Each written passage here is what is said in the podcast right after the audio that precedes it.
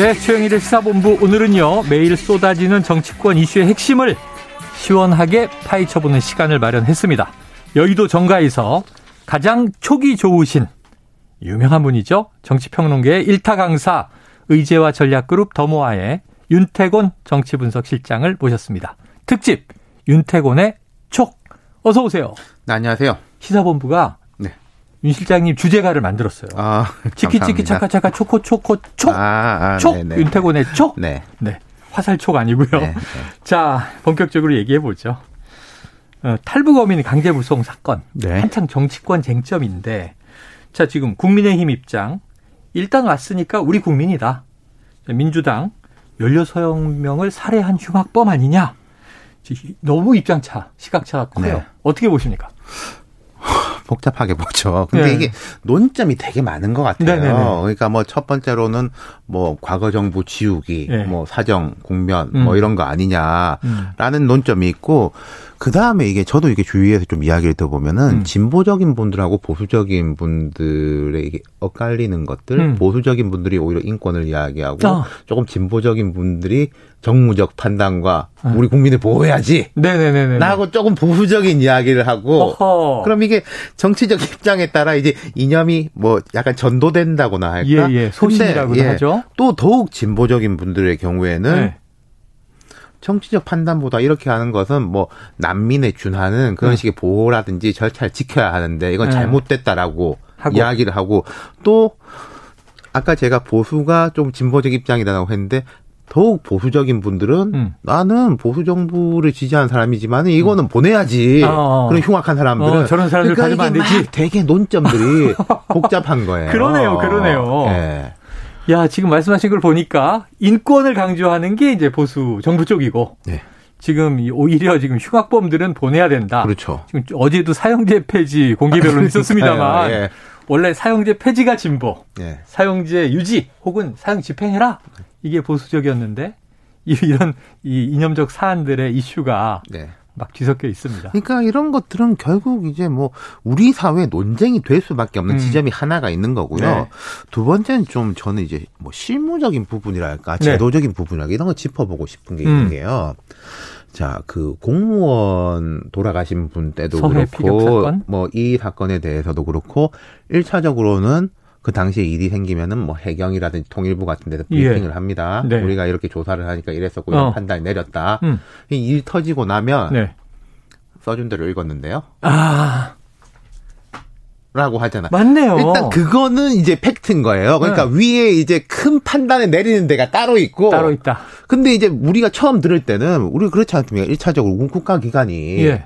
이렇게 공식적으로 발표를 하니까. 뭐 국방부가 조사했다. 예, 그리고 일단 그걸 받아들이고 보는 거지 않습니까? 네네, 그 그렇죠. 다음에 이제 또 논쟁이 진행되는데, 근데 일 터지고 나면은 그분들은 뭐 우리는 몰랐다. 예. 대체로 어. 그런 식이란 말이에요. 몇 년 있다 보면 그렇죠. 정권이 교체되고 나면 예. 해경, 국방부, 통일부 뭐 이런 데들은 우리는 네. 뭐 모르고 위에서 우리는 내막은. 몰라요. 그러면은 자 이런 난맥을 바로 잡으려면 제가 생각할 때는요.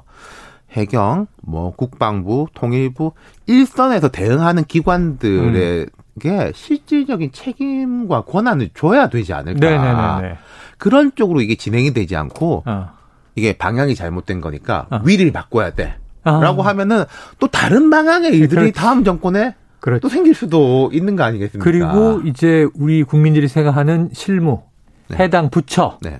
에 대한 신뢰가 점점 기관. 떨어지는 거죠. 이거 뭐 허수아비야? 꼭두각시야? 이렇게 되는 거잖아요. 뭐 약한 사람들한테는 강하고 네, 네. 뭐 조금 복잡하고 어려운 문제 되면은 허수아비인 거 아니야? 라는 네. 식의 인식이 강해질 수 있는데 그러네요. 그러네요. 그러니까 지금 어쨌든 뭐 제가 옳다 그러다 이쪽 방향이 맞다 저쪽 방향이 맞다를 떠나가지고 음. 이 부분에 대해 가지고는 좀 지적을 하고 싶어요. 아, 네, 맞습니다. 그러니까 바로 잡아야 된다라고 하는 정부 여당이나 응, 뭐가 문제냐고 하는 이제 야당이나 응.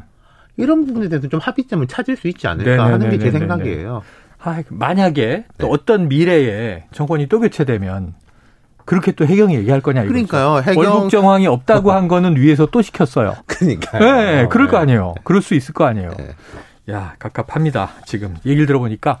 자, 해당 부처, 담당 전문 부처죠. 네. 그 일선 기관은 스스로의 주관과 권한을 가지고 이런 사안을 파악하고 발표해야 한다. 위가 시켰어요. 그러니까 이런 일. 애들도 아니고요. 해경이라든지 이런 기관들이 막 욕을 많이 먹죠. 근데 이 음. 답답한 거는 그분들이 속으로 뭐라고 생각하겠습니까? 음. 우리가 일을 못해서 욕먹는 어쩔 수 없는데 음. 힘이 없어서 욕먹는다라고 생각할 그래, 거예요. 맞아요. 그럴 네. 것 같아요. 이해가 됩니다. 자, 또 하나 기관이 있어요. 네. 이 보통은 잘 드러나지 않고 가려져 있는 기관인데 자, 민간인 사찰이다. 뭐 대선 개입이다. 사실 정권 바뀔 때마다 국정원을 둘러싼 공방이 많았잖아요. 그러니까요. 이번에 또 현 정권과 전 정권의 국정원 공방, 전 국정원장에 대한 고발, 수사 이게 왜 이런 겁니까? 그저 비슷한 생각인데 매 정권마다 국정원 개혁을 한다고 합니다. 맞아요. 독립시킨다 이러는데 이제 일이 나오는데 보면은 자 보수 정권 때는 뭐 국정원이 뭐 선거에 개입하고 정부의 편을 들고 어. 지금 진보 정권 때 국정원에 대한 논쟁이 벌어지는 거는 북한 문제라든지 어. 뭐 이런 문제에 대해서 네네. 정권에 기저하고 맞춰가지고 가면서 무리한 거 아니냐라는 음. 의혹 의혹. 네네네. 그러니까 이것도 시계추처럼 어. 오른쪽 의혹 생겼다가 아이고. 왼쪽 의혹 네네네. 생겼다가 그러면은 이 추를 고정시켜야 되는데. 네. 야 오른쪽으로 갔으니까 왼쪽으로 가, 면은 평균 아니야? 네, 왼쪽으로 네. 갔으니까 오른쪽으로 가면 평균 아니야? 음. 이게 문제인 거죠. 네, 네. 자 그럼 정권이 바뀌면 또 다른 쪽으로 갈 수 있다. 그러면서 이제 뭐 막대고 부리기 뭐 이러면서 그럼 평균하면 제로 아니냐. 네네네. 근데 그건 널뛰기인 거죠. 네. 제로로 있는 중립을 지키는 게 아니라 널뛰기가 어. 되는 거죠. 널뛰기가 된다. 네. 항상 좌로 우로 네. 주대 없이 왔다리 갔다리. 자, 딱 평균 균형점에 언제 고정시킬 수 있을까? 이것도 수건 사업이 되겠습니다. 자, 이런 문제들이 모두 국가 안보가 아닌 정권 안보를 보살피려던 국정원의 폐해다. 이렇게 지적이 되는데 정권마다 말씀하신 대로 개혁은 시도하는데 자, 그럼 향후에 어떻게 가능할까요? 좀 대안을 주신다면 윤태권 실장을 국정원장으로 자, 우리 국정원이 어쩔 수 없는 건 있어요. 어떤 말씀이냐면은 음.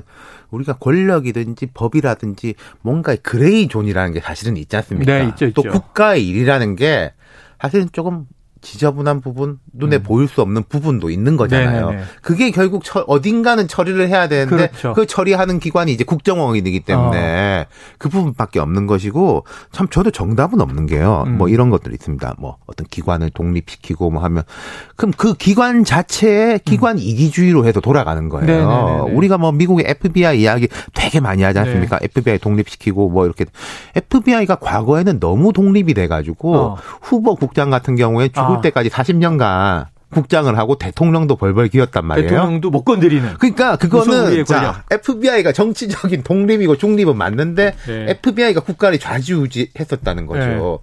우리가 그렇게 가자라고 하면은 찬성할 사람 누가 있겠습니까? 그렇죠. 차라리 정권에 좌지우지 됐다가 아, 아. 또 바뀌어가지고 바로 잡고 어, 하는 게 되고. 낫지라는 식의 그렇죠 네네네. 물갈이에 대한 물갈이 될 게 겁나면은 뭐 무리 안 할 거 아니야. 네네네. 라는 식인 거죠. 네, 기본을 네. 하고. 네. 정답은 없다. 네. 야, 도, 그럼 완전 독립, 절대 독립이 답이냐? 아니 있을 수가 없는 어, 거죠. 위험한 것 같아요. 예. 민주적 통제라는 이야기를 많이 하지 않습니까? 우리가 네. 그래도. 자, 그래요. 아유, 시간이 왜 이렇게 잘 가지? 하나만 여쭤볼게요. 네. 지금 원구성 안 되고 있어서 과방이냐, 뭐 행안이냐 선택하라 두 개 다 달라 이게 싸움인데 지금 왜 여야 모두 이렇게 과방위에 과몰입하는 거예요. 그러니까 지금 언론 문제 때문 아니겠습니까? 언론. 근데 이제 이런 거죠. 지난 문재인 정부 때 여러 언론 개혁 법안, 뭐 KBS 같은 경우에도 말하자면 특별 다수제, 뭐 바깥에 좀 이렇게 시민 사회를 네. 포함시켜 가지고 정치권이 마음대로 좌지우지할 수 음. 없게 지배 구조를 바꾸자라고 네. 했는데 안 바꾸고 정권이 넘어갔단 말이에요. 네네. 그럼 이제 민주당이도 아 이제 그렇게 바꿉시다라고 하면 이제 국민의힘 쪽에는 어. 당신들이 써먹을 땐 잘 써먹다가 어. 야당 되고 나니까 그때서야. 우리 다 같이 아무도 손대지 맙시다라고 어. 하느냐 네네. 뭐 이런 식의 논쟁이 이어지는 아, 거 아니겠습니까? 다 맥락이 비슷하네요. 맥락이 그러니까요. 비슷하네요. 네. 내가 힘 있을 때는 나한테 유리하게 쓰고 싶고 예. 뺏기면 공정하게 합시다 네. 그러는데 상대는 또 생각이 달라지고. 근데 이제 상임위에 이제 구체적으로 보면요. 예. 이런 부분이 있어요. 자, 우리가 국민의힘이 한번 과방위원장을 만든다라고 네. 예, 가정을 해보죠. 가정하면. 음. 국회 원구성 이제 몇 가지 경우가 있는지 자. 절대적으로 본회의에서 처리한 법률을 하려면 이제 다수당과 소수당이 있는 거지 않습니까? 음. 그럼 다수당하고 소수당의 숫자가 벌어지면은 각 상임위에서도 전부 다 다수당 소수당이 갈라지는 거예요. 네, 말하자면은 그렇죠. 민주당이 모든 상임위에서 어. 다수당이에요. 우위를 점하고 있다. 예. 숫자상. 근데 거기에서 이제 위원장이 다수당에서 맡으면은 말하자면은 어 합의되지 않을 때 음, 음. 뭐, 그, 뭐, 강행 처리라고 표현을 해야 네네네. 될지, 뭐, 합법 처리라고 표현을 해야 될지 모르겠습니다만. 바로 최근에 이른바 검수한 바 국면에서 네. 봤죠, 우리가. 비합의 처리를 할 수 있어요. 네네네. 근데, 국민의힘, 아까 제가 가정해보자라고 네. 했지 않습니까? 과방위에서 소수인데. 네, 소수인데. 위원장이. 여당이 소수인데. 위원장이, 위원장이 되고 있다. 위원장이 마음대로 처리할 수 있냐? 음. 없어요. 네. 그냥 본질적으로 없어요, 그거. 어, 어. 그러니까 뭐 반장, 회장 이렇게 좀 누군가에게 유리할 수는 있겠지만 숫자를 뒤집을 수는 그렇죠. 없다는 거죠. 그렇죠. 근데 이제 국민의힘 입장에서는 저 민주당이 숫자도 많은데 여기까지 쥐면은 어. 뭐 이렇게 뒤집히는 거 아니야? 예. 그럼 우리가 안전막을 쳐야 되겠다. 이런 식의 음, 생각을 하는 것 음, 음. 같아요. 네. 자, 그러한 이제 숫자와 어떤 진행 절차에 대한 비토권을 갖느냐 싸웁니다. 자, 이제 민주당 얘기 좀 여쭤볼게요. 이 다음 주 월요일 후보 등록. 그래서 일요일부터죠. 1월. 자, 출마할 것처럼 해놓고 출마 선언하지 않던 이재명 의원 후보 등록과 함께 출마 선언한다. 17일이다. 이렇게 네. 나오는데 자, 혹시 뭐 어떤 내용, 어떤 입장 밝힐 것 같습니까? 촉. 저건 이재명 의원이 지난 개항에 출마를 했을 네. 때랑 네. 비슷할 거예요. 무슨 어. 말씀이냐면은 음. 그게 국민들한테 그때 이게 제대로 안 받아들여서 그렇지 메시지를 보면은 어. 뭐 일하는 정당이 돼야 된다. 네네네. 네, 네. 혁신해야 된다. 음. 그런 쪽이었지 않습니까? 네네네. 아마 그런 쪽으로 갈 거예요. 어. 뭐 물론 현 정부에 대한 비판이 없을 수는 없겠죠. 예, 야당 예. 대표 되겠다는 사람이. 근데 예. 그게 자칫 약간 정치적 비판으로 느껴질 때 보면은 두 가지의 이제 어려움이 있는 게 대선 연장전이냐. 음. 그다음 뭐 방탄 여기서 음. 방탄이라고 자기 보호하려고 네네네. 하는 거 아니냐라는 인식들이 있는 건 사실이지 않습니까? 네. 시체하고 그런 인식을 주지 않게 하기 위해서 노력하겠죠, 당연하게. 어, 어. 당의 혁신과 민생 문제 네. 그리고 실력 있는 야당 뭐 그리고 여야 협치가 중요하다. 네. 윤석열 정부가 일 잘한다면 우리는 언제든지 협조할 준비가 돼 있다. 음. 하지만 잘못하는 것은 바로 잡겠다. 음. 사실 저보고 쓰라고 해도 아주 야당으로서 모범, 모범 답안, 모범 답안. 모범 답안인 걸 이제 내, 내겠죠. 야. 그럼 이제 여러 가지 상징적인 메시지도 큰데 혹시 어디서 출마 선언할 것 같습니까? 재헌절인데. 근데요, 이게 이렇게 보셔야 될게 음. 대선 후보라고 하면은 음. 뭐 광화문 광장에서 네네네네. 한다, 뭐 네. 백번 기념관에서 한다, 예, 뭐 예, 이런 예, 게 말이 그렇죠, 되는데 그렇죠. 당 대표면은 아, 당 대표 뭐 당하고 관련된 곳에서 하는 거지. 예를 들어서 당 대표가 광화문 광장에서 한다, 뭐 청와대 앞에서 한다 이상하지 네, 않습니까? 네, 네. 그리고 지금 이재명 의원 입장에서 뭔가 약간 톤 다운 시켜야 아, 될 입장인 오히려. 거죠. 음. 네. 당사거나 현재 의원 신분이니까 그렇죠. 뭐, 뭐 국회거나 당사거나 아니면 그런 아. 식의 상징성이 있는 곳 아니겠나. 뭐 민생 현장일 수는 네, 있겠죠. 알겠습니다. 네. 자, 그런데 지금 박지현 전 비대위원장이 연일 언론에서 또 스포트라이트를 받고 있어요. 오늘 오전에 국회 밖에서 민주당 혁신에 도전해보겠다. 안 된다고 안 된다고 하는데 오늘 출마 선언했습니다. 어떻게 보세요? 박지현 전 위원장. 음, 뭐, 참, 뭐, 여러분, 보는 분마다 생각이 다르겠지만, 네. 이런 건 느껴져요.